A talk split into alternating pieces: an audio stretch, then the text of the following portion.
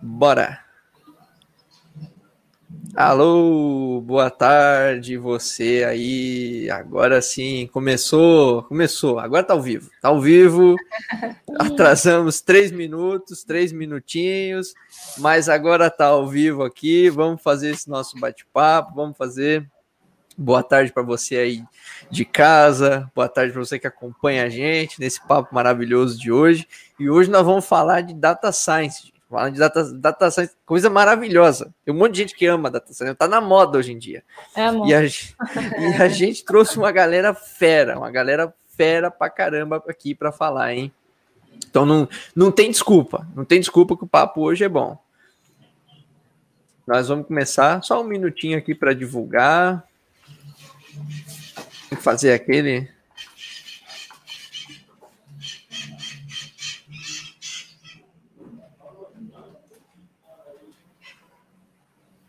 prontinho, fazendo aquele aquele merchanzinho lá nos Twitter para convocar todo mundo.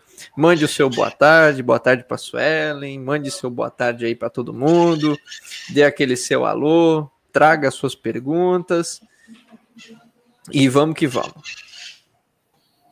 E vamos lá, vamos começar nós aqui, vamos começar apresentando a bancada de hoje, que hoje está hoje tá especial. Hoje nós vemos em cinco pessoas aqui, e eu vou começar apresentando a galera da taverna. Vou começar pelo nosso querido Júlio. Fala aí, Júlio.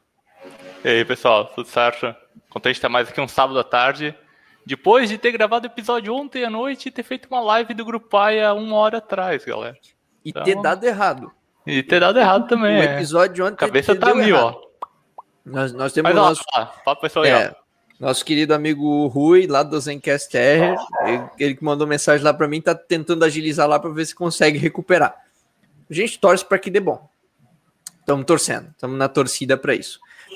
É, e junto aqui conosco, também da taverna, nosso querido Vans. Fala aí, Vans. E aí, tudo bem, moçada? Eu sou prata da casa, né? Então, fala, fala. beleza? Já te Gaspar. Já está em casa, né? Já está em casa. Muito bem.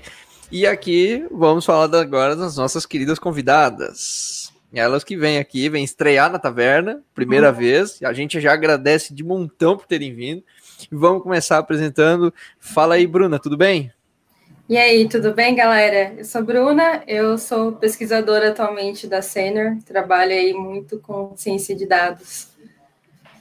Muito bom, vamos lá. E junto conosco também temos a Ingrid. Fala aí, Ingrid. E aí, gente, tudo bem? Sou a Ingrid. Quero agradecer pelo convite, né, pelos taverneiros. E sou pesquisadora junto com a Bruna, trabalho com a Bruna e com o Flávio, né? E uh, a gente, uh, eu e a Bruna focamos mais na parte de data science. Então, estamos, é uma carreira que a gente gosta muito e tem muito a querer agregar na área. E a gente gosta de falar bastante sobre o tema também, né? Muito bem, vamos, vamos começar falando então é, o que é data science. Né? Vamos começar definindo, porque é, tem, tem até isso até foi nome já de uma de uma palestra da Letícia a de Lua, falando assim, data science é a profissão mais sexy do mundo. Eu adoro, adoro esse merchan, assim, adoro quando usam isso, essas coisas, né, bem assim, marqueteiras. Mas é, vamos lá, o que é data science? Vamos, Bruna, Ingrid, para vocês, o que é? Definam aí para nós, por que tá tão na moda esse termo hoje? É, eu acredito que a ciência de dados ela tem ganhado bastante força atualmente, né, com o desenvolvimento dos hardwares. A gente vê que a parte de redes neurais tal já tinha um estudo assim bem antigo, o desenvolvimento, mas só agora nesses últimos anos foi possível essa implementação, né? Então, assim, com o advento da internet, com, com a parte do desenvolvimento de pesquisadores na Google, foi ficando mais plausível trabalhar com esses dados e extrair informações. Hoje em dia não tem como a gente mais ser guiado por achismos, né? A gente é bombardeado por uma quantidade enorme de informações em, em forma de vídeo, de som, filmes, e eu, eu creio que ciência de dados seja isso, seja o uso dessas informações para um determinado fim. O que, que, você acha, Ingrid? É, eu concordo contigo, assim, Bruna. E, assim, é legal, assim, que é, as pessoas começaram a perceber que a, os dados são um novo petróleo, né? Ele é muito valioso. Então, as, as empresas começaram agora a, a, agregar muitos dados delas, muitos dados, muitos dados, mas aí, e aí vê um, um taral de dados, não sabe por onde começar, não sabe onde tem valor, e aí que entra o cientista de dados, né? Que ele vai olhar para todos esses dados que parece que não tem sentido ou que são muitas coisas e vai conseguir tirar valor para aquela empresa. Eu acho que esse é a ciência de dados, assim. É, e aí vem o, o, profissional que tem que entender aquele universo, né? Dependendo que tipo de dado que é, se é, se é um dado na área de economia, na área financeira, na área administrativa, vai ter que entender o universo um pouco para entender o valor que vai tirar daqueles dados. Ou seja, não é só programação, né? Não, longe disso. Eu tenho uma pergunta nessa área aí, que ela sempre me intrigou, assim, eu, eu não sei. Por que ciência de dados? Tipo, ciência eu até entendo, mas eu não entendo bem os dados, porque eu não sei. A gente faz ciência sem dados, tipo ciência no espectro, no espectro amplo, né? Tipo, sei lá, falando de, sei lá, física, matemática, coisa, coisa assim. Não sei, vocês têm alguma opinião sobre isso? Sim, é só polêmica. Polêmica. É que os. Pode dizer. É, os, da, os dados são é, o, é, o, é a coisa necessária para acontecer a ciência, né? Por exemplo, existe ciência que é sem dados. Quando você faz uma teoria matemática, ou você estuda sobre um, um, determinado aspecto, você faz experimentos, né? Aí você vai fazer dados para aquele experimento. Mas não existe aqui um, é, diversos dados para você garimpar nesses dados, né? Porque o cientista de dados é, é um garimpador, assim, né? Ele limpa, limpa, limpa, dá uma, pega a peneirinha, vai peneirando, vai peneirando e de repente ele vê o ouro. E aí, ou às vezes não vê nada. E aí tem que garimpar de novo, fazer de outra forma. Sim, eu concordo com a Ingrid. Antigamente, tipo, tem até as teorias dos físicos, né, de bem de atrás, que eles criavam hipóteses baseadas em coisas que eles confiavam que podia ser verdade. E o cientista de dados não, o cientista de dados estuda esses dados e vai a fundo para poder começar a criar hipóteses e insights. E hoje também a gente chegou num momento em que a gente tem poder computacional para você olhar para coisas históricas e você passar a observar, né, tirar conclusões dessas coisas históricas. Não que alguns anos atrás a gente não tivesse isso, né, mas eventualmente poderia demorar, né? Você pegar milhões, bilhões, trilhões de registros e analisar para tirar alguma alguma estatística, alguma informação dele, né, era muito mais difícil, né? Principalmente fazendo manual, enfim, de outra, qualquer outra forma. E agora já, você já tem um poderio computacional para isso, né? Acho que isso também é um, um fator, né? O, o, tal do, do Big Data, né? Que agora já estamos aí em petabytes para mais, né? Enfim. Aí... Sim. Isso é até outra coisa que eu ia perguntar. É, qual é a relação com Big Data para vocês, assim? São sub-áreas? São áreas distintas? Como é eu acho que ciência de dados é, é, é, um, é um é grande área e dentro da ciência de dados a gente tem algumas divisões, né? Por exemplo, a pessoa que trabalha só com Big Data, a pessoa que trabalha só com é, inteligência artificial. Eu vejo dessa forma. Porque também tem a parte de estrutura, né? De, de tá, poder comportar o Big Data, né? Que aí não é tanto o cientista de dados, né? Que ele o cientista de dados trabalha no dado em si, né? E a, o, da estrutura é, faz possível analisar os dados, né? Faz possível não cair o serviço, né? Engenharia de dados, né? É. E hoje também, até nessa parte de engenharia de dados, acho que é até bem legal a gente comentar, né? Porque hoje fala-se muito em data science, mas existe todo um trabalho que é às vezes até tão grande quanto de engenharia de dados, né? É você pegar o dado, né? Mastigar ele, passar, formatar, limpar, é. né? O Júlio, o Júlio trabalha na, na, na Scraping Hub, tem bastante experiência com isso, né? e Sim. Você, gente... você... A gente até brinca que o cientista de dados é 90% do tempo limpando as informações e 10% tirando insights. Existe toda essa, toda essa parte também. Acho que isso é muito bacana. E eu queria perguntar de vocês, como é que foi a carreira de vocês, né? Como é que vocês começaram a carreira? Como é que vocês descobriram que, que gostavam de data science? Como, como é, quando que deu o despertar da força assim para vocês? Bom, é, por mim, eu sempre fui um pouco perdida, assim, diria. Eu comecei, eu comecei estudando é, a parte de produção, né? É, e eu gostava muito de otimização de processos, de fazer modelagem. E aí eu quis fazer engenharia, daí fui para engenharia de controle e automação. Achei bacana, vi um pouquinho de inteligência artificial, mas nunca me imaginei, né? E, e aí surgiu a oportunidade de eu fazer uma pós em ciência de dados. Um colega meu até comentava um pouco do que, que a namorada dele fazia numa empresa, que ela fazia algumas, alguma, alguns insights que dava muito, muita lucratividade e tal. E aí eu acabei pegando gosto, acabei me identificando muito com essa, com essa parte.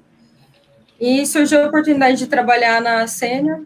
Estou aqui faz uns cinco meses, seis meses. Ainda sou juninho na, na área. é, eu, eu sempre gostei de matemática, escolhi engenharia, né? Eu sou engenheira civil, mas eu nunca me identifiquei muito na área. Até que eu achei acústica, na verdade. Acústica, na verdade, é minha verdadeira paixão. E aí isso levou para o meu primeiro emprego, né? que lidava um pouco com transcrição de áudio e mimesia de voz, que era uma empresa de tecnologia. E aí, se eu não aprendesse a programar, a me virar, eu ia ficar presa num nicho só lá, né? Então, aí eu comecei a estudar, ir atrás, ia fazer esses cursinhos assim, porque a parte exata, que é muito fundamental, né, pensamento crítico também de, na data science, eu já eu tinha desenvolvido na faculdade, né? Mas aí a parte da ferramenta, que é a programação, que até pegar o ritmo, né, demora um pouco. É, daí eu comecei a estudar data science, né? E aí uni todos os, os skills para poder me tornar uma investigadora de, de alguma forma, né? Que data science é um investigador para achar valor.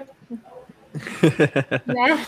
Eu, o legal é que a gente tem hoje duas pessoas que vieram falar de data science que não vêm com um background de programação, né? Então isso é isso é uma coisa muito maneira assim quando a gente pensa numa área assim que é, você você vem pessoas de matemática, estatística, engenharia, né, das, das mais diversas. Então acho isso muito muito legal assim de, de ver.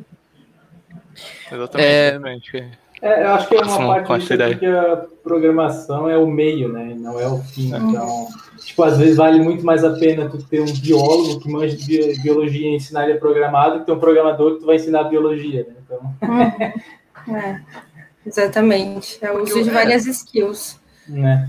Porque o, conhecimento de domínio conta muito, né? Nessa área é. de data science. Assim, eu, eu vejo por mim, cara, é muito difícil às vezes uhum. você cair num problema que você não conhece nada. Você tem que, você tem que entender o domínio. Ah, você está falando, sei lá, agronegócio. Cara, não entendo nada de agronegócio. Como é que tu vai resolver um problema com dados é, como é que tu vai tirar insights de dados se tu não uhum. entende de agronegócio, por exemplo, né? Dando, dando um exemplo aqui. Então, é bem interessante porque as pessoas vêm mais com esse background, né? Acho isso bem legal. Mas, assim, eu, eu vejo o, o, o cientista de dados como um multidisciplinar, né? E uma uhum. pessoa que tem capacidade rápida de aprender, né? Que sabe ler, sabe interpretar as coisas, sabe ligar as áreas, porque isso é muito importante, né? Às vezes o dado que você tem lá não tem valor, mas assim, se você ligar com outra coisa, aí você vê, puxa, tem uma correlação aqui, né?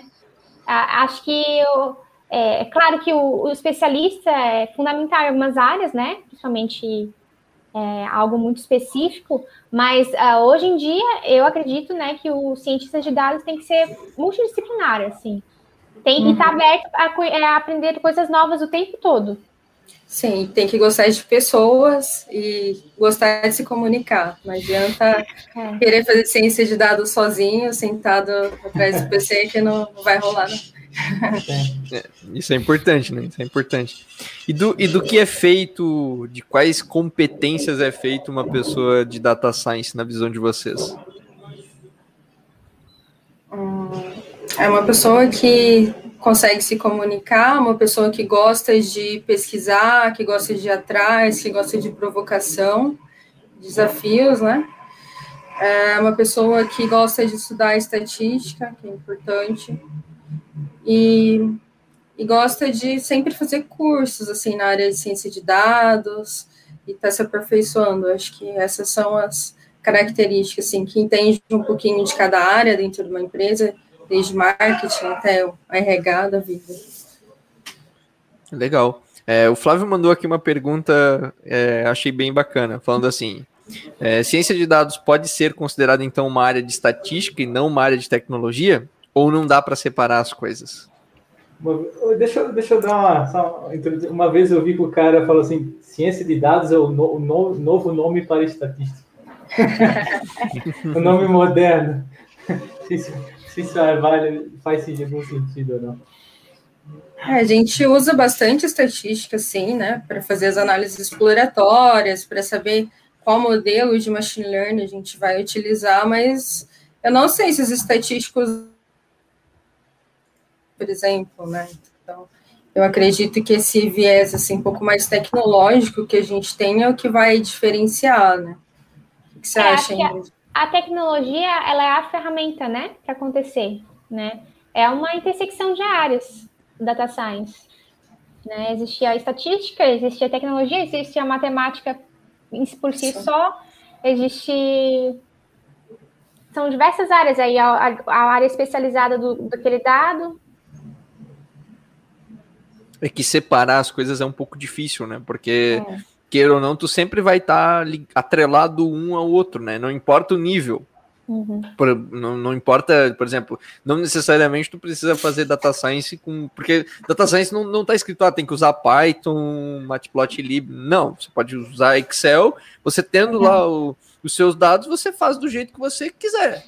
Teoricamente, né? Vamos falando assim de forma. Se você tiver lá os seus dados, você, você estruturar em Excel e você chegar em uma conclusão que seja plausível, você diga, ó, isso aqui, é, sei lá, eu fiz o meu modelo matemático aqui, eu fiz qualquer coisa aqui que eu tirei uma conclusão dos meus dados, seja uma tendência, seja uma classificação, enfim, seja o que você queira, mas se você chegar no final e você tirar aquilo, aquilo for real, né, não for absurdo, enfim, né, você, você fez, você fez data science, você está fazendo, né, é claro, existem ferramentas que estão aí para te ajudar, obviamente, né, então é, elas vão estão aí para te facilitar, estão aí para te ajudar, enfim, trabalhar em conjunto, mas não necessariamente é uma regra, né? Mas de todo modo, eu acho que não dá para separar é, uma coisa da outra, porque senão, senão voltaria tipo caneta e papel, né? Fazer, fazer a caneta e papel.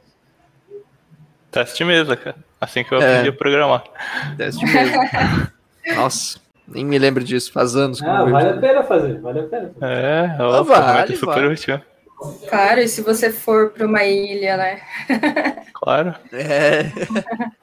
Isso aí, né? É uma, é uma questão de treinar o cérebro a não se acostumar com uma ferramenta. Né?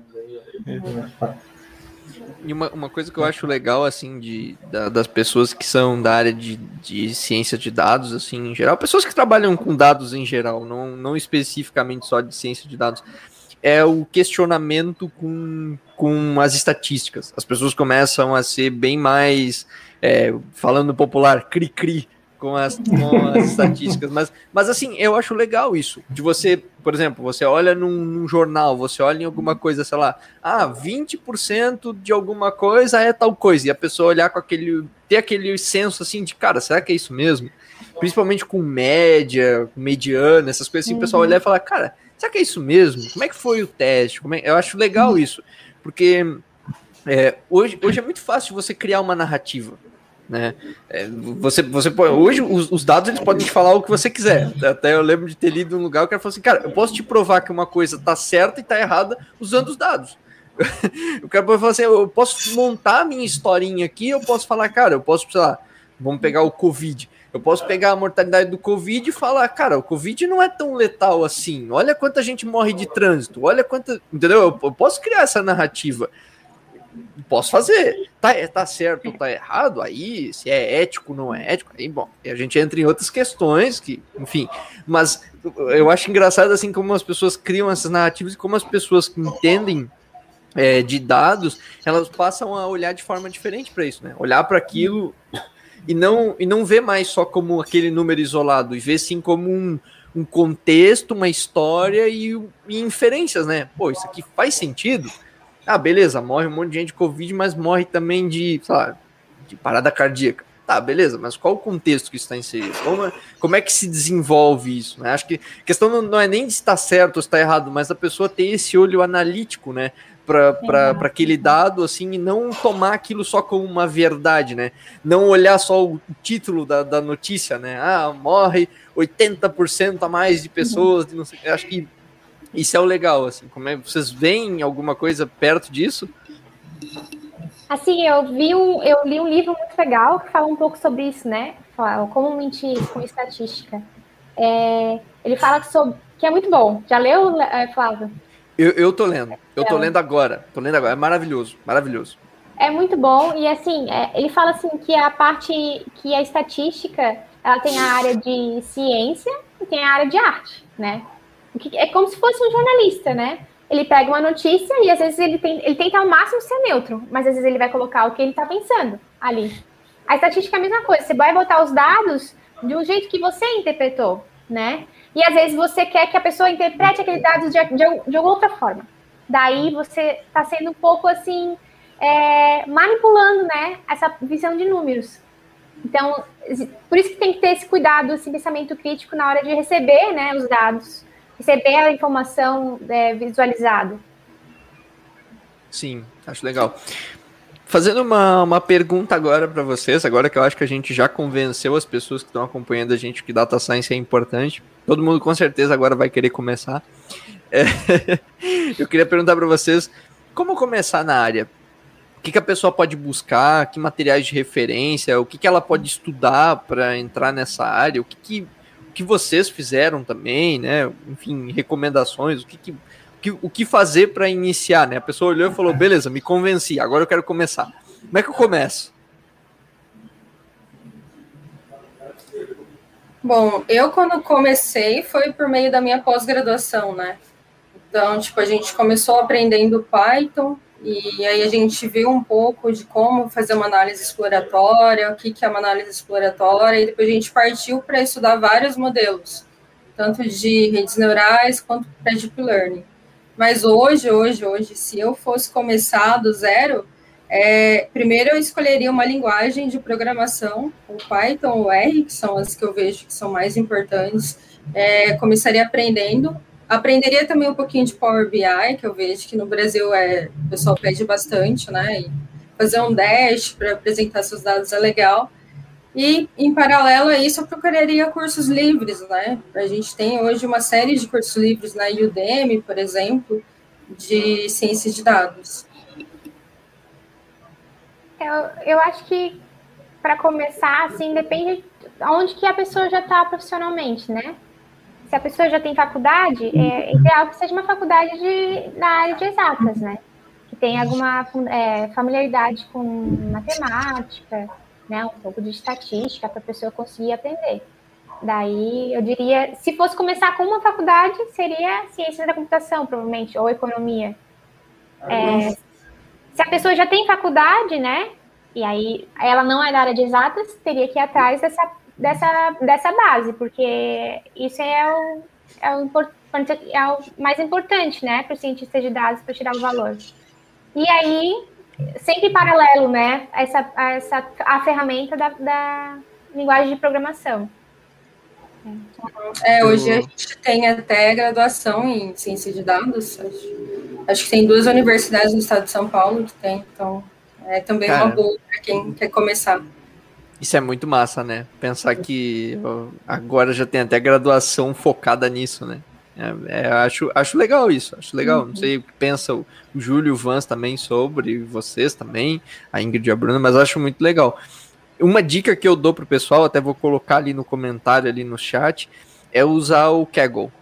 Eu acho o Kaggle bem legal, assim, ele é tanto uma ferramenta bacana, porque ele tem já datasets, mas ele tem a parte ali de de, aprendi, de aprender, né? Que você pode aprender com cursos gratuitos. São em inglês, o que é um pouco ruim, né? Porque quem não domina o inglês acaba se limitando um pouco. Mas acho que, infelizmente, hoje tem muito conteúdo muito mais em inglês do que em português, né? Vocês talvez podem confirmar se estou falando bobagem ou não. É, mas é um, é um material bem bacana que eu gosto bastante. Assim, ele vai te dar um, um básico, vai te dar um overview, mas para quem está começando, às vezes quem só quer ter um, só quero ter um, uma, uma visão de como é que é, né? Só quero brincar um pouquinho ali com Python, né? Fazer um, um umas algumas horinhas ali, eu acho que é legal para começar. Eu também acho que iria por aí, né? Não o meu caminho de aprender um pouco mais sobre isso foi muito mais sinuoso, vamos colocar assim. Não foi tanto uma linha reta, foi um pouco mais curvo, né? Que foi durante a pós-graduação também, durante o mestrado, acabava. Tinha bastante, né? Fazia pesquisa e tudo mais, e acabou aparecendo por osmose, vamos dizer assim, do que necessariamente, ah, vou aprender esse assunto. Né? Acho que foi algo muito mais nesse sentido. Mas também concordo que hoje em dia você tem muita coisa disponível. Se você tem um pouco mais de domínio de inglês, o mundo está muito aberto, você tem acesso muito fácil a grandes universidades, né, as americanas principalmente, e os caras disponibilizam muito conteúdo, né, e agora por causa do toda a parte do Covid, eu acho que disponibilizaram mais ainda, porque também estavam dando as matérias online, e fica legal que você tem acesso aí, sei lá, né, muitos, talvez, dos percursores, talvez, de muitas áreas, né, em algum ponto, então acho que seria bem legal também. É, eu, eu, eu venho de data science agora na pós. Eu, eu acabei me encontrando com data science no meu TCC, foi ali que eu aprendi, aprendi, entre muitas aspas, apanhando muito, né? E aí cheguei e falei, cara, eu gosto disso. Gostei desse negócio. Peguei, peguei pelo desafio e acabei gostando. Falei, cara, gosto disso. Vamos. Aí fiz a, tô fazendo a pós. Eu acho bem bacana. É, tem, o Flávio tá perguntando aqui. Acho que essa aqui é bem legal para a Ingrid e para a Bruna aí, para darem um, uma respondida. Como vocês veem a importância da matemática barra estatística para quem quer entrar nessa área? Pergunto, pois sou formado em ciência da computação, mas pouca base matemática na faculdade.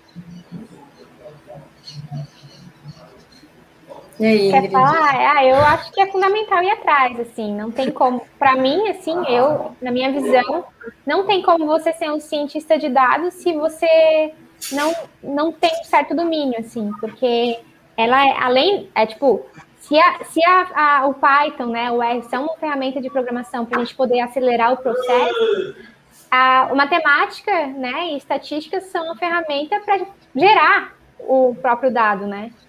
Uhum. Então, é, claro, não precisa ser um expert, mas assim, o básico tem que saber, tem que ir atrás.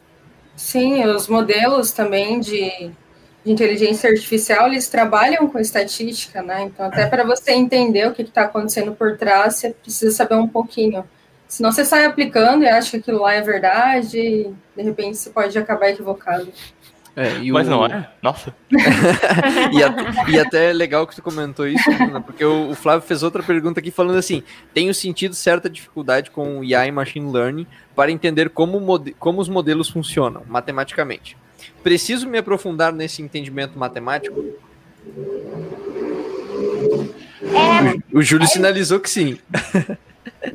Acho que é bom falar para quem só está ouvindo. Depende do aprofundamento, não acha, Júlio? ah, é, eu não sei, assim, por mim, acho que a minha opinião, né, minha, a minha opinião, você, claro, existe um limite do conhecimento em que você quer chegar, né? Tipo, tem aquele lá que você quer entender realmente como as coisas funcionam. Assim, você pode ser feliz sabendo que se você soltar uma maçã, ela vai cair. Você sabe que existe a gravidade, né? Você pode também ser feliz pensando assim, pô, o que que causa essa gravidade, né? Sim. Você, opa, peraí, Newton, né? Aí você pode pensar, pô, mas peraí, tem uma coisa a mais aqui, né? O que acontece com os planetas? Aí, Einstein. Aí você fala assim, peraí, mas... Ah, ah, ah, quanto? Como é, assim a Terra entende... não é plana? Isso. Você... Como assim não é plana? Acho que existe um, uma cadência de níveis, né? O tanto que você uhum. consegue sobreviver, né? Então, tem níveis, mas eu particularmente gosto sempre de tentar aprender um pouco mais, né? Assim, ah, por quê? Por quê? Por quê? Por quê? Por quê? E, uhum. Mas a minha visão, obviamente também chega um limite que você chega, peraí, né? Aqui não, sei lá, eu não sou matemático, né? Eu sou computeiro, né? Então, uma... O, o, Flávio, o Flávio não tá participando, mas tá cheio das piadinhas. Ele falou que era só. Achou, ele achou que só podia usar o Pandas e tudo certo. É. vai, vai, não, assim, ó, aí, aí, partindo da fala do, do, do Júlio agora, se tu só quer resolver um problema pontual em que o Pandas te atende e tu, tu sabe o que fazer e tu entende por que, que tu chegou naquele resultado, perfeito. Perfeito. É, é aquilo que o Júlio falou agora. Né? Depende até, até, até onde vai o degrau da escada que tu quer descer para resolver o teu problema.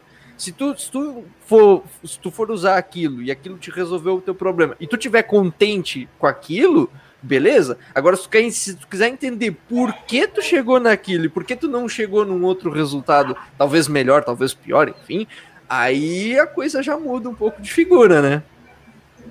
É, é que assim, é, eu digo assim, depende do aprofundamento, Léo, porque, assim, é, às, às, vezes na faculdade, no mestrado, a gente fazia dedução matemática, né? De todo, de todo o processo.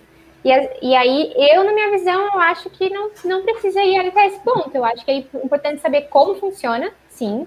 Tem que saber como funciona todos os modelos mas que você usar, né? Porque você tem que saber por que, que funcionou, ou por que, que não funcionou, ou exatamente qual é a falha, qual que é o ponto, né?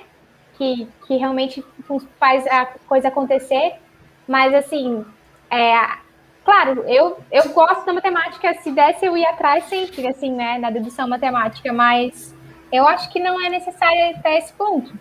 Mas vocês, mas vocês acham que assusta, tipo, pegar lá os cálculos de derivada, integral, montar um modelo matematicamente? Vocês, porque assim, eu vou, eu vou falar a real, eu aprendi isso re, é, relativamente recente na pós, assim, de fazer uhum. o cálculo do modelo na mão, e assusta um pouquinho. Não tem como dizer que não assusta, porque assusta. Vai, vamos, vamos ser sinceros aqui. Ninguém, ninguém olhou para um modelo matemático que viu e falou, nossa, assim, eu acho legal. Não tô falando que não é legal, tô falando que é massa. Mas tô falando que assim, assusta, principalmente se a pessoa tá começando. A pessoa olha e fala, a pessoa se desespera. Então eu concordo também com essa visão. Mas assim, eu, eu achei muito massa olhar para aquilo e falar, cara, eu tô vendo como é que isso acontece. Não tô só, talvez, num alto nível, né? É, é, vendo o produto disso, eu estou entendendo como a coisa Sim. acontece. Mas na minha visão assustou um pouquinho. Talvez depende do momento em que essas coisas são inseridas também, né? Eu, por, talvez, talvez se eu tivesse começado a pós-graduação, por exemplo, e nunca tivesse feito nada, ou nunca tivesse tido nenhum contato, já tivesse caído direto nessa parte matemática, talvez eu teria olhado e falado, ah, cara, não sei, acho que não, talvez não me motiva tanto. Mas agora, sabendo de como as coisas funcionam e vendo o como, para mim foi sensacional. Eu, eu olhei e falei, cara, olha, sabe, não tem quando alguém descobre alguma coisa nova que aquilo parece uma coisa que tu quer compartilhar com todo mundo, mas parece que todo mundo já sabe, só tu não, e tu fica tipo, olha isso, gente, olha isso aqui, tá todo mundo fala, cara, isso é segunda-feira, cara, como é que tu não sabia disso? É, parece, terra, parece a Terra ser redonda e não plana, mas é, qualquer comparação aqui é mera coincidência, tá, gente? Mera, tá? Mera coincidência. Muito bom, muito bom. Fala aí, é, Júlio. Não, eu concordo, assim, eu acho que você tem esse momento de espanto, né? E as coisas não vieram do nada, né? A gente está falando de conhecimento aí de, sei lá, dois mil anos, né? É, a gente está falando de modelo em alto nível, né? Essa mesma pergunta tu pode fazer assim: por que, que Pitágoras funciona, né? Tipo, cara, é a primeira pergunta. Tu responde isso aí, tu começa a montar uma base, né? Sim. E, tipo, prova isso, né? E, e tenta provar como Euclides provou dois mil anos atrás, né? Já para pensar que é, é, são as comparações toscas, né? Talvez que eu penso às vezes. Tipo, quanto mais difícil seria para fazer o teu modelo se a gente usasse números romanos, por exemplo? tipo, cara, só, é um nível de abstração tão alto que a gente já tem em algumas coisas, né? Ou talvez ainda muito baixo nível, não sei. Que enfim, né, torna a solução do problema interessante, mas sim, vai desse caminho de descoberta, na minha opinião. De, de novo, assim, tu, ah, tô contente em saber que aqui é uma função, é um limite de decisão, ocorreu um processo de otimização por derivada, coisa aleatória, e acabou ali, né? Ou você, peraí, mas por que isso aqui funciona, né? Por quê? Por quê? E você vai até chegar a um ponto, né? Então... O, o Flávio comentou que assusta, né? Falando do, do da parte matemática, assusta. Acho que assusta, sim. Principalmente para quem talvez não tenha tanta base, assim. Quem não. É aquele famoso não se garante, né? Não se garante tanto assim é, não teve talvez uma, uma grande base matemática, acho que assusta sim, realmente. É, e ele até comenta aqui que ele vê as fórmulas de gradiente descendente e não sabe se é uma fórmula ou uma língua antiga. Mas é uma língua, tá? É uma língua, né? É uma língua, sim. A, mat a matemática não deixa de ser um idioma. Não deixa é, de ser um idioma. É uma língua. É uma com língua. certeza, com certeza. É um, não deixa de ser um idioma. É um idioma que você aprende. Isso é o primeiro passo fundamental aí para você quebrar a barreira ali do é. eu não posso, não consigo, né? Do... É. Opa, peraí, Lembrando, espanhol só... com outras letras. Só lembrando que não quer dizer que você não saiba todas as fórmulas matemáticas, você não saiba tudo, que você necessariamente não pode começar na área, né? Ah, que, claro que, não. o que você não, que você não pode começar a dar os seus primeiros passos, né? Também para não claro. para não deixar o nosso público talvez horrorizado, falando meu Deus, lá vou eu pegar aqui o, o livro de matemática aqui aplicada e vambora, né? Talvez para não pra não dar esse susto, Ó, né? Cara, a experiência nunca está perdida, gente. Eu reprovei em matemática em algum momento da minha vida, tá? oitava série. Tive que refazer a oitava série porque eu não passei em matemática, tá? Então, Eu nem tudo está perdido. Eu garanto que você disse que nunca ia usar Bhaskara na sua vida, né? Exatamente. E hoje em dia eu penso muito sobre isso, por sinal. Hoje em dia eu penso assim, gente, como, cara, como pode, né? Como pode? E tá aí, né? E- Mas, mas sabe, mas sabe por quê? Ó? Mas isso é, isso é um outro ponto que até vem de, em relação um pouco com, com ciência de dados. Porque, por exemplo, questão do Bhaskara, a gente, porque a gente aprende a fórmula antes de aprender por quê, antes de aprender onde. E aí, depois, quando a gente chega em determinado momento que cai numa equação do segundo grau, a gente fica tudo, nossa, é aqui! Cara, tá aqui! Como pode? Olha que coisa! Eu- eu- isso eu acho que é interessante, sabe? Porque a gente devia aprender primeiro o propósito da coisa e depois como calcular, pelo menos né, lá atrás. Mas primeiro a gente aprende. Tudo bem, aprender. Eu não tenho nada contra aprender a fórmula, mas a fórmula, quando ela tá só isolada, muita gente vai olhar para aquilo e falar, cara, para quê? Isso não, me, não muda em nada da minha vida. Aí do nada tu cai, sei lá, em algum lugar, algum modelo, alguma coisa, tu olha e fala: Olha só, tem uma equação do segundo grau aqui. Ah, que bacana. Ah, ah, vou levar para casa até. Vou até tirar foto aqui e mandar para a família para mostrar como é que tem aqui. Eu- eu- Isso eu acho massa, assim, essas, essas coisas, porque tem muita coisa que a gente aprende é no ensino médico, assim, que tu olha e fala, cara, é que eu vou usar isso. Aí do nada tu descobre que aquilo tá no mundo, tem um monte de coisa e tal, só que tu não sabia, porque ninguém nunca te disse isso. Alguém só disse, toma, aprende aqui essa fórmula, aprende a calcular, entendeu? E esse, esse acho que é o, o bacana também da área de data science, né? Tu entender é, o que tu tá fazendo e tu depois entender por que tu tá fazendo aquilo, né? E aí, claro, o como vem no, no, no entremeio das duas coisas, né? Sim, exatamente. Queria, queria perguntar para vocês Antes aqui. de tu fazer outra pergunta, eu quero colocar um Manda. ponto aqui. Manda, que era já manda. do anterior já. Não, só que o Flávio tinha comentado ali, né? De aprender os porquês e tudo mais. É, Acho que assim, to- esse conhecimento que você vai adquirir aqui, ele nunca vai ser inútil. Em questão de você aprender um pouquinho a mais, né? Por mais que você não faça ciência de dados, por exemplo, eu não faço, né? Eu trabalho com sou software, né? Software, programas, programas, programas, mas a gente acaba usando e isso acaba talvez melhorando a sua vida em alguns aspectos, né? Por exemplo, eu consigo olhar o meu software e medir métricas sobre o meu software. E tenho estatísticas sobre isso, né? Talvez não é negócio, não é gerar dinheiro para empresa, mas é o meu software, como ele se comporta com o tempo e como isso acontece, né? Então acho que esse conhecimento ele acaba se pagando com o tempo, né? Você pode aplicar ele em diferentes áreas e tudo mais, que vai acabar talvez te ajudando, né? Então, nem sempre você precisa necessariamente ser um cientista de dados, mas como um desenvolvedor, você consegue embarcar e usar também no, na sua vida, vamos dizer assim. E agora que tu falou de negócio, eu gostaria de perguntar então, como é que a gente faz para arrumar um primeiro emprego? porque eu tenho certeza que tem muita gente que está estudando, tem muita gente que está querendo começar e já fica perguntando, cara, como é que eu, como é que eu vou conseguir meu primeiro emprego? Como é que eu vou, como é que eu consigo, né? Porque volta, volta daquele loop, né? Para você conseguir um emprego, você tem que ter experiência. Para você ter experiência, você precisa ter um emprego. Aí você fica nesse loop, né? Como é que você faz para quebrar esse loop, né? De um jogando para o outro. Sim, é bastante difícil mesmo. É, eu, particularmente, é, tive um pouco de sorte, entre aspas, por ter feito uma pós-graduação, né? Então, assim, isso foi o ano passado que eu terminei e era uma das primeiras pós-graduações em ciência de dados do país. Então, tipo, foi teoricamente um pouco mais fácil. Mas eu acho que tem alguns outros caminhos, não precisa necessariamente ter um diploma. Por exemplo, se você tiver um bom repositório, se você começar a fazer contatos no LinkedIn, começar a fazer artigos no LinkedIn, divulgar as coisas que você está fazendo, ainda que simples, eu acho que já começa a despertar ali o um interesse. É, acho que come... primeiro começa assim com fazer projetinhos pequenos, né? É, faz esses cursos gratuitos, pega esses, essas linguagens, tenta trazer isso, não só reproduzir o projeto, mas aí tentar mudar, modificar um pouco para outro tema, né, com outros dados, tem tantos dados abertos hoje em dia. E, e claro, cuidar hoje a ferramenta do LinkedIn eu acho essencial, né? Eu hoje, atualmente, na, na empresa que a gente trabalha, fui achada pelo LinkedIn. Porque, assim, a gente sabe se comunicar, comunicar o trabalho que a gente faz, né? Escrever é muito importante, né? A comunicação, né? Para o cientista de dados.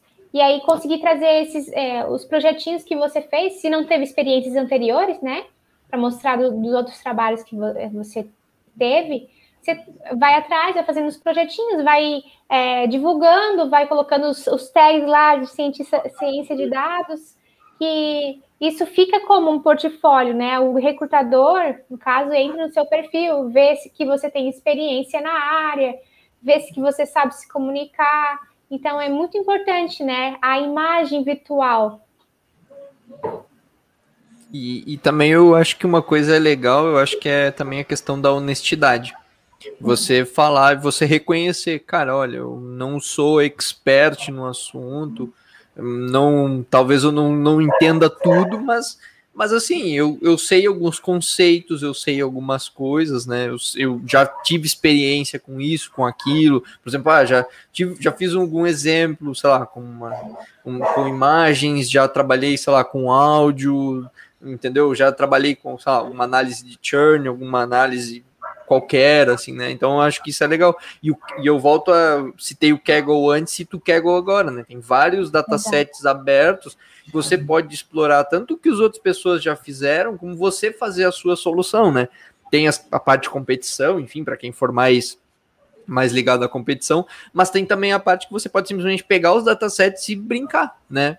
Explorar e ver, tirar insights, entender, montar gráficos, enfim, né? Isso tudo, isso tudo acho que é muito válido, né? Porque eventualmente não é você mostrar só que você é, sabe fazer e você, nossa, olha, eu sei fazer, eu sou tal. Não, às vezes é questão de você mostrar que você tem a disposição para aquilo. Você fala assim, cara, olha só, eu pego, eu consigo receber um dataset, eu consigo fazer, formar questionamentos, eu, eu, eu consigo fazer algumas inferências, eu consigo dizer mais ou menos, ó, acho que está faltando dados aqui para tirar determinada conclusão, né? Porque, o, o, de novo, o que importa é o olhar analítico que, que, se tem né, sobre as coisas. Pelo menos assim eu vejo, né? Essa pessoa, de nada adianta a pessoa ser uma pessoa que entende um monte dos conceitos e tudo mais, se no final ela não consegue olhar para um, um dataset e falar assim, cara, olha só, eu tiro isso aqui de insight, eu acho que esse dado aqui está um pouco enviesado, eu acho que esse dado aqui não representa muita coisa,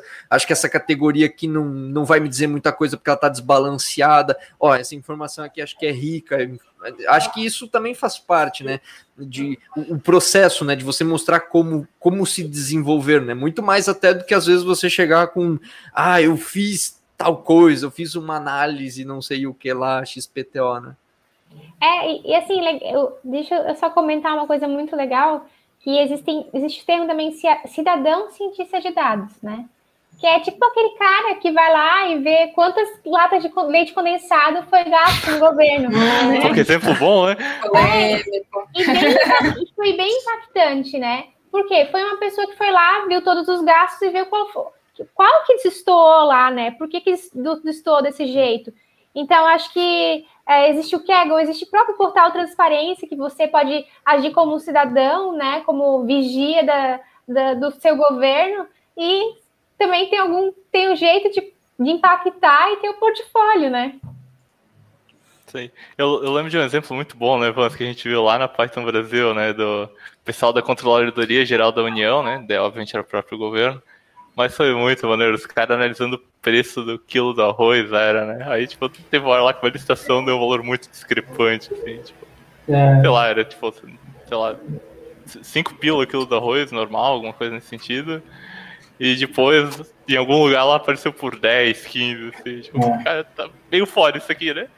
É, eu lembro que ele também, ele estava, eu não, eu não lembro o estágio, mas eu lembro que ele comentou que eles tinham alguma ideia do tipo detectar a empresa fantasma. Então, tipo, Isso, o cara botava o é endereço, eles iam no Google Fotos, no Google Street View e via a, o endereço, ver se tinha uma determinada empresa lá ou não. Era bem, era bem. Até, até esse exemplo, eu Óbvio, tava vendo uma série, achei muito bizarro, mas achei muito, assim, bizarro, mas legal, né? Que eles usaram uma ideia, né, no contexto da série, usaram uma ideia parecida para identificar também a ideia de uma empresa fantasma, mas você via movimentação, que era tipo uma empresa de carga, né, enfim, transporte, né, logística, e daí tipo, ela tinha um centro de distribuição. Aí então eles ficaram analisando imagens do satélite para ver a movimentação, para ver o eventual quanto dinheiro essa empresa está movimentando para você investir em cima da empresa, né? E, e tipo, na hora eu vou dizer, cara, faz muito sentido. Eu não sei, obviamente, né? Com o Google Maps frente você não faz isso, mas. cara, sensacional, cara. Sensacional. Acho muito, acho muito massa esse tipo de estudos que os caras podem fazer assim para checar fraude, checar um monte de coisa, né? Você consegue uhum. verificar. Isso é muito, muito massa, né? O, o, o, Vans, o Vans tem mais propriedade aí porque tá, mais, tá bem ligado né, com essa questão, né, Vans? É, do, do, do, projeto do diário, né? diário pô, ah, tá. tá. Pode falar aí do projeto também, pô, fazer divulgação. É, não, é que o, o Diário, é, é, o objetivo dele, é, ele meio que surgiu depois do, acho que do sucesso do Serenata do de Amor, né? Que monitora gastos dos, dos, do, da Câmara de Deputados, só que, que onde rola a grana mesmo é nos municípios, né? Então, o projeto em si, a, atualmente a, a ideia é a gente raspar ou coletar os dados nos diários oficiais de todos os municípios brasileiros e indexar eles e deixar o dado disponível de uma forma mais fácil, né? Porque assim, o dado, ele obrigatoriamente é público, mas não significa que ele é acessível, né? Então, uh, esse é o objetivo do, do projeto e a gente está trabalhando nisso. Tá? Mas uh, é isso aí tem link, porque assim, isso, isso pode ser um lugar bem massa para as pessoas explorarem e montar seu portfólio ah, também. Sim. A pessoa pode ir lá, contribuir e falar, ó, oh, eu ajudei no querido diário aqui, ajudei no, no Serenata, né, no, nos projetos. Acho que isso é bem legal de compartilhar, porque além, além, claro, do dataset, além de resolver problemas próprios, a pessoa pode contribuir, por que não, né? Uhum, sim, eu te mandei o linkzinho, depois tu publica junto. Mas, e, inclusive, a análise desse dado, a frente de análise desse dado começou agora. Então, tipo, é uma oportunidade, é um greenfield, né? Então, Sim. E até aproveitando esse gancho, Ingrid e Bruna, o quão comum é para vocês uh, terem que correr atrás de dados, assim, por, por exemplo, eu trabalho com extração, né? Então, chega alguém lá, ah, quero produtos da Amazon, né? Eu te entrego lá o dataset bonitinho e tal, e vocês fazem o que vocês querem. O quão comum que você tem que fazer é, que é o caso do crediário, né? O crediário está fazendo esse processo de ir lá nas prefeituras, coletar e deixar numa base pronta para ser analisada, né? O quão que vocês têm que fazer esse trabalho para vocês já vai chegar tudo pronto, né? Pronto, talvez, né? Colocar umas aspas aí no pronto. Quer falar, Bruna? É... Fala um pouco do nosso projeto que a gente usou, aqueles dados externos. é, então, a gente, quando começou a trabalhar na Senior, a gente recebeu já um Data Lake, um repositório de dados já bem, bem bacana, né? Então, nossa tarefa foi explorar ele e tentar tirar insights. E aí, uma das ideias que a gente teve foi de lançar um, um alguns indicadores na parte de diversidade de pessoas, né? Então, daí, para isso, a gente precisava de novos dados. E aí, a gente é, raspou, digamos, o site do IBGE e tirou alguns, alguns dados de lá e casou com a base de dados que a gente tem na empresa. E aí, a gente extraiu os indicadores. Mas, assim, é, aonde a gente trabalha, digamos que seria um, um, uma exceção, talvez porque a cultura de orientada a dados ainda não é muito difundida no Brasil, né? Então, tipo, na pós-graduação eu tive muitas situações que as pessoas, os empresários chegavam e falavam, ah, eu quero tal projeto. A gente fala, ok, cadê os seus dados? Ah, não tenho.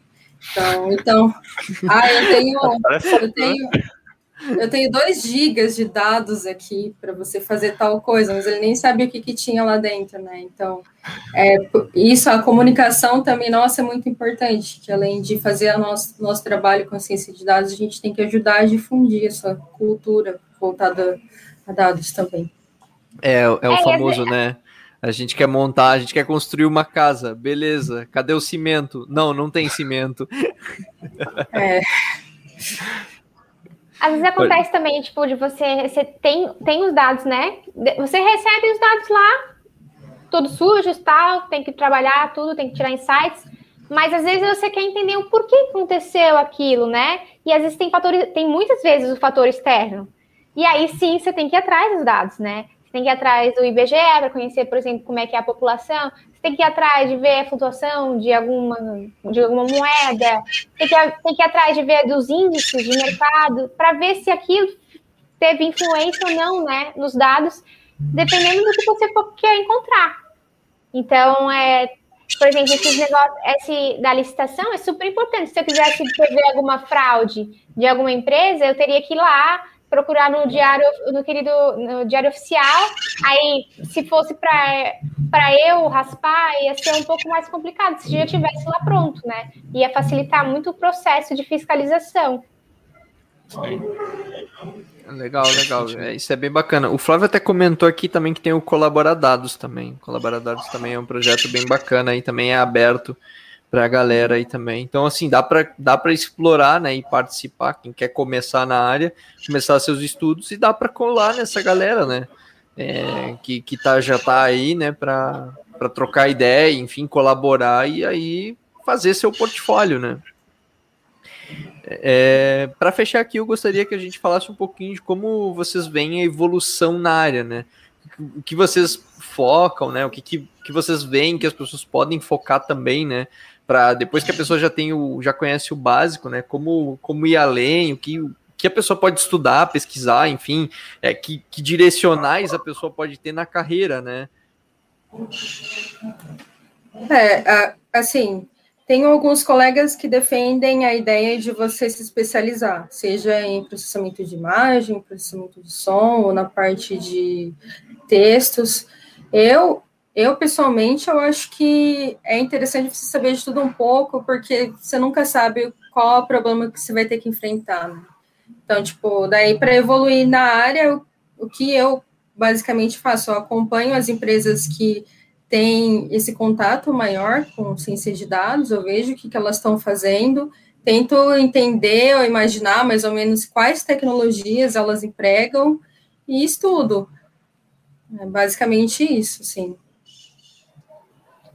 Eu acho que o cientista de dados é, é que nem o um médico, né, Brunner? Tem o um médico geral, tem o um médico especialista, é, todos são importantes na sua colocação.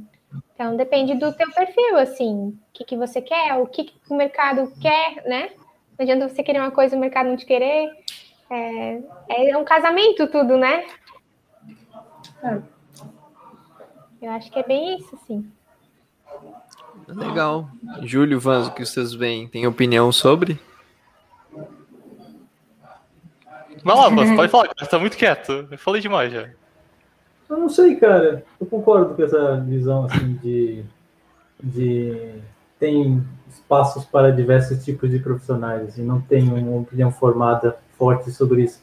Mas eu acredito que a base é comum a todos, né? Tipo, uhum. é, tu tem que saber a base que vai servir para tudo, mas aí um certo, um certo ponto tu pode querer focar em alguma coisa específica. Mas acho que ah, uma vez que tu tem na base para mover de um vertical para o outro, acho que é um pouco mais fácil. Mas é, no fim é como software, né? Você pode ser é. generalista é. ou especialista, Sim. né? Você pode, ah, vou especializar em tal coisa, você é mais generalista e conhecer o espectro amplo, né? É, e, e ainda tu pode ir para algumas outras áreas, né? Como engenharia de dados, trabalhar mais focado na extração dos dados, no pipeline deles, né? Como estruturar isso tudo.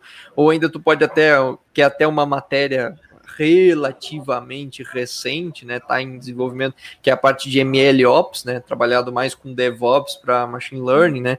É, fazer a parte mais de hiperparâmetros, tunar, né? Como fazer o deploy disso distribuído, como servir aplicações em larga escala, enfim, né? então tem, tem espaço para isso também. Né? Acho que isso também é bacana, assim, né?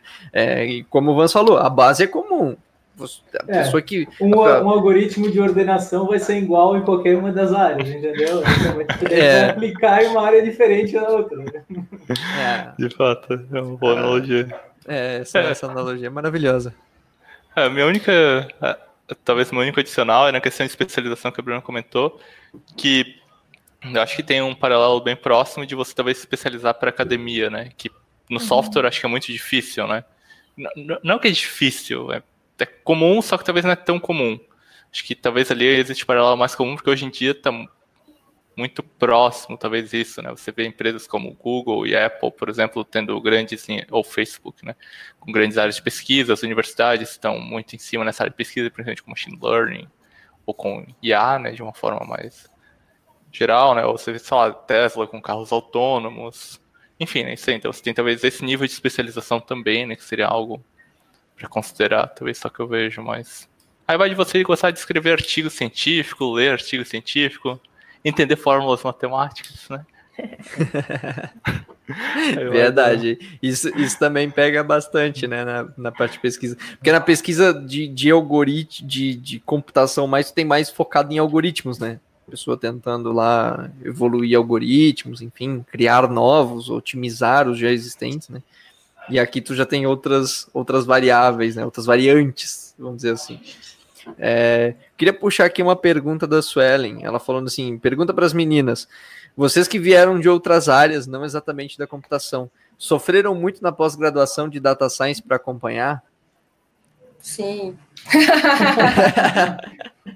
acho, que ela, acho que a pergunta dela está referente mais à parte de programação. Se vocês sofreram bastante nessa parte, se foi difícil se adaptar, enfim, como é que vocês veem isso, essa caminhada? Bom, para mim é, foi, foi difícil sim. Eu sabia um pouco de programação, tipo básico, é intermediário, mas eu me deparei com uma linguagem totalmente nova que era Python, né?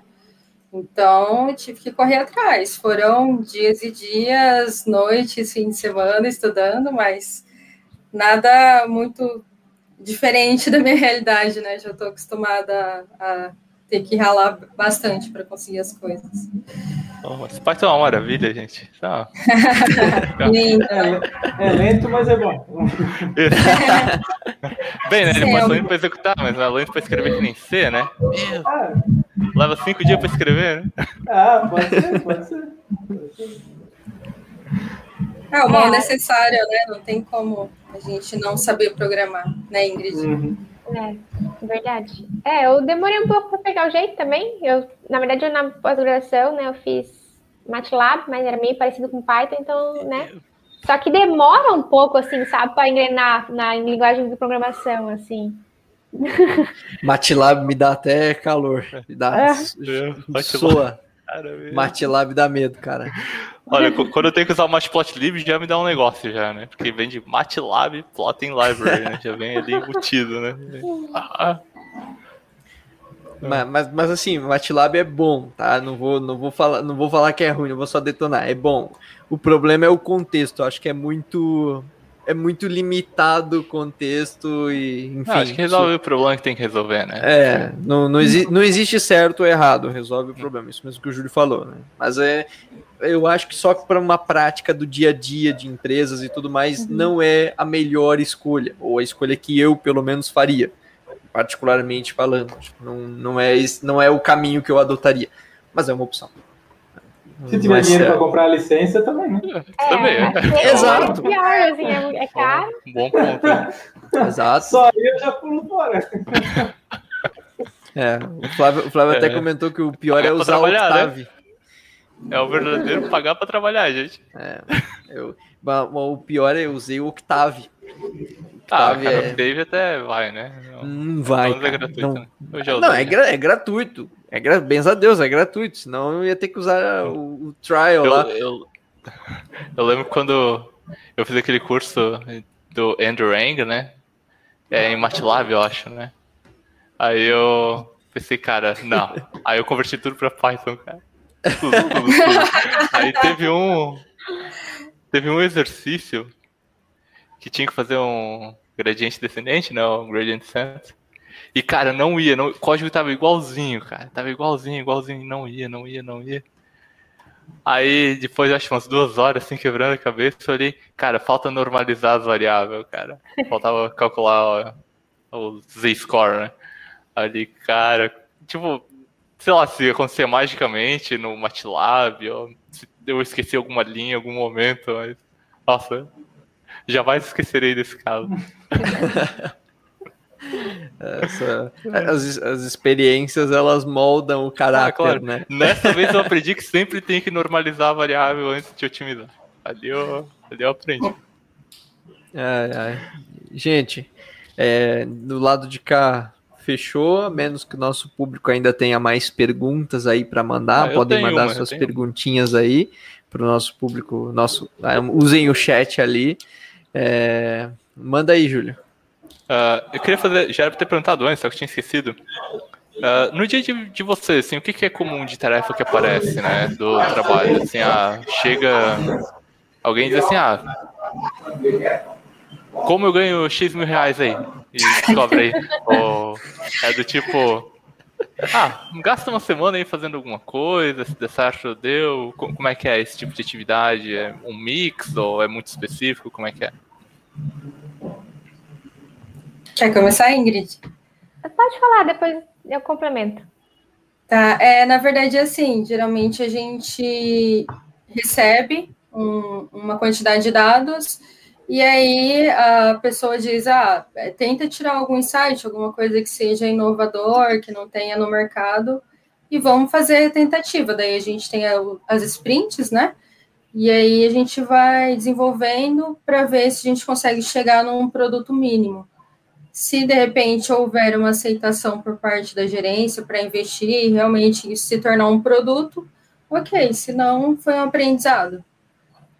É, a gente, a gente é da, na verdade, a gente é pesquisadora, né? E aí lá a gente dá como cientista de dados. Mas, é, por exemplo, a gente teve, teve, um projeto que a gente é, participou, que a gente até vai, vai palestrar no TDC, né, Bruna? que é sobre diversidade e inclusão, né? A gente recebeu dados administrativos de empresas, né? E aí a gente tinha que tirar insights. E aí a gente pensou, meu, o que, que a gente vai poder tirar, né? Será que a gente vai tirar o turnover? Vai tirar o salário? E tudo isso já tinha sido é, desenvolvido lá. Então a gente pensou, vamos pensar, vamos criar um produto que, que as, as empresas consigam ver quão diversas e inclusas elas estão e como elas podem mudar se elas não estiverem, né? E aí foi isso que a gente fez, né? Através de todos os dados, a gente fez toda uma análise, análise exploratória, que a, a, empresa consegue ver o espelho dela e, ao mesmo tempo, ela consegue ver daqui o futuro como é que ela vai estar tá, e se ela fizer uma ação ou não, né? Então, é bem interessante, assim, né? Esse foi um dos projetos. Aí, Agora eu estou fazendo um projeto também de na parte do mercado imobiliário, né? Que a gente pega e tenta fazer uma, uma predição, por exemplo, de um preço de venda né, de imóveis. Isso tudo a partir de dados, né? A gente recebe vários dados de imóveis e a gente tenta saber é, lidar com eles, né? É, o nosso dia a dia é basicamente usar a criatividade. É. A criatividade Oi, e os dados. Sim. Com certeza. Eu tenho, eu tenho, uma curiosidade. É, esses produtos sobre diversidade, ele dá sugestões de ações para ser feitas? Tipo, que tipo de ação exatamente? Fiquei curioso agora. Então, você ou tem ele, ou ele só tipo prevê a longo prazo, ó, vai piorar, vai melhorar e etc. Então, a gente tem no, a, a, hoje, hoje, né, a gente tem a parte de predição, né? Se, não, ah, tá. se a empresa não fizer nada, ela, onde que ela vai chegar? Ah, Mas a gente tinha, um outro, outro aspecto, né, braço que a gente queria fazer era como que eu posso melhorar? Por exemplo, se eu contratar, vamos supor, né, eu tenho homens e mulheres, se eu contratar mais mulheres, três, mais três mulheres a cada mês, em quanto uhum. tempo eu vou conseguir fazer a equalização de homem e mulher, entendeu? Uhum. Aí é um plano de ação que daria para fazer dentro do, do próprio produto, com as informações que você tem hoje, né, o quadro inicial da empresa. Então, não daria também para fazer do tipo, se eu contratar um determinado perfil para determinada vaga, se ele altera ou mais ou menos a diversidade ao longo do prazo. Ou seja, ao invés de quantitativa, qualitativa, qualitativamente. Nossa, não sei falar. Qualitativamente. É. Tipo assim, se eu contratar um RH, hum. seja da, de um grupo de diversidade, vamos supor assim, né? Ele uhum. tende a melhorar mais a diversidade ou fica na mesma coisa que eu deixar um tradicional, digamos assim? Não sei se essas nomenclaturas são corretas, eu estou tentando expor o que eu quero uhum. dizer, entendeu? Uh, isso é, dá para fazer? Ou você che chegar a pensar sobre isso, se era possível ou não? Na verdade. É, é que agora eu tô curioso mesmo, não tô, não tô, só tô querendo saber mesmo. A gente não chegou a considerar a, a possibilidade de eu colocar um especialista em diversidade e inclusão, o quanto isso vai melhorar, porque também precisaria de dados. tipo, as empresas que têm especialistas são melhores, e aí, tipo, comparar com uma empresa que não tem, para a gente poder fornecer insights, né? Mas a nossa ideia é, é, tipo, imprimir a foto da empresa e falar, ó, oh, você não está sendo diverso, tipo, você pode melhorar, né? Então, é, essa é a ideia. E tem vários tipos de grupos diversos, né? O, é o gênero, é a raça, a idade, né? Uhum. É, próprio se é deficiente, a pessoa com deficiência ou não, se ela, se ela é inclusa na empresa. Então, são todos os aspectos e que, na verdade, o produto é o próprio RH de diversidade, vamos dizer assim, né? Ele bota os dados lá nos e cruz, né? As quantidades, e assim, ó, você não tá, você tem que fazer isso. É, vamos lá, se mexe, né? Legal, gostei. gostei. Uhum. Legal, isso é, isso é massa. E é massa desses estudos também, porque assim, à medida que tu vai descobrindo as coisas, tu vai descobrindo cada vez mais o que tu pode fazer para melhorar, né? Vai descobrindo, à medida que tu descobre assim, ah, beleza, a gente não, não tem uma empresa diversa, a gente quer trabalhar nisso, tu começa a ter que olhar de forma diferente, é, para até mesmo a forma como tu analisa as coisas, né? É tipo, ah, beleza, não, como é que a gente está fazendo hoje o processo? A gente está levando em conta se estão entrando minorias, se estão entrando pessoas de grupos diversos ou não, né? Entram duas pessoas ali, a gente olha e fala, beleza, fechou o processo, valeu, né? Então, assim, tem, tem um monte de outras variáveis que as pessoas podem olhar, né? Que eu acho que isso que é bem bacana também desse trabalho, né? Uhum. Sim, são decisões é, orientadas, orientadas a dados, né? Então, é uma coisa que tenta eliminar um pouco essa impressão errada que às vezes a gente tem. O, Flávio até colocou aqui que ele falou assim: eu entendi a pergunta do Vans como tipo, se a minha empresa é bem diversa, há tendência para pessoas diversas procurarem minha empresa para trabalhar? Então, pode ser um estudo, talvez daqui a algum tempo, né? Então, não sei, é minha visão, pelo menos, o que, que vocês veem? Aí é um pouco entrando a minha opinião pessoal, né? Tipo, eu gostaria de trabalhar numa empresa que investisse em diversidade. É, eu, eu acho que acontece bastante isso, né? E isso acontece. E as empresas conseguem bastante isso a partir do marketing, né? Elas divulgam, né, que elas são diversas, que elas incluem e tal, e aí as pessoas se sentem à vontade a trabalhar naquela empresa ou de ser é, o recrutador, né, vem atrás dela, ela se sente à vontade de de ver né, essa parte. Eu acho que é uma. área. E também acho que a, a questão é que, beleza, mesmo que o marketing seja uma coisa, a, é, embora isso te afete de um determinado momento, mas assim, a partir do momento que tu entra para a empresa, tu começa a observar outras coisas, né? Então acho que também a, a continuidade desse trabalho, né? Não só é que, é que é aquela famosa frase, né? Não adianta só chamar para festa, né? Tem que tem que botar a galera para dançar Sim. efetivamente, né? É. Ah, beleza, chamei a pessoa para festa por chamar, beleza, ela veio para festa, vou deixar ela lá no canto. Tá, peraí. Então tu, tu, tu, não tá fazendo, tu não tá fazendo nada, né? Porque se tu não chamasse, se tu chamasse, não tem nada, não muda, né? Agora, se tu botar a pessoa para dançar, ela dançar, gostar, né? Tu, tu, respeitar ela, aí acho que a coisa começa a ter um ganho, né? Uhum. É, e o que é dançar né, na empresa? É ter oportunidades iguais e se, se sentir incluído, parte do grupo, né? Esse, é, isso é o dançar. É. Muito bem, temos mais perguntas. Por enquanto não temos mais no chat. Nós aqui também, acho que não sei se mais alguém aqui, Júlio, Vans, tem mais alguma pergunta. Bruno e Ingrid tem mais coisinhas aí para comentar. Podem ficar à vontade para falar. É, não, na verdade eu só queria agradecer, o papo foi muito bom, é, foi uma troca muito bacana e é isso aí, valeu, gente. Obrigada aí pela oportunidade. Foi um prazer gente... estar com vocês também. eu me senti bem honrada, assim, né, de ser chamada e tal.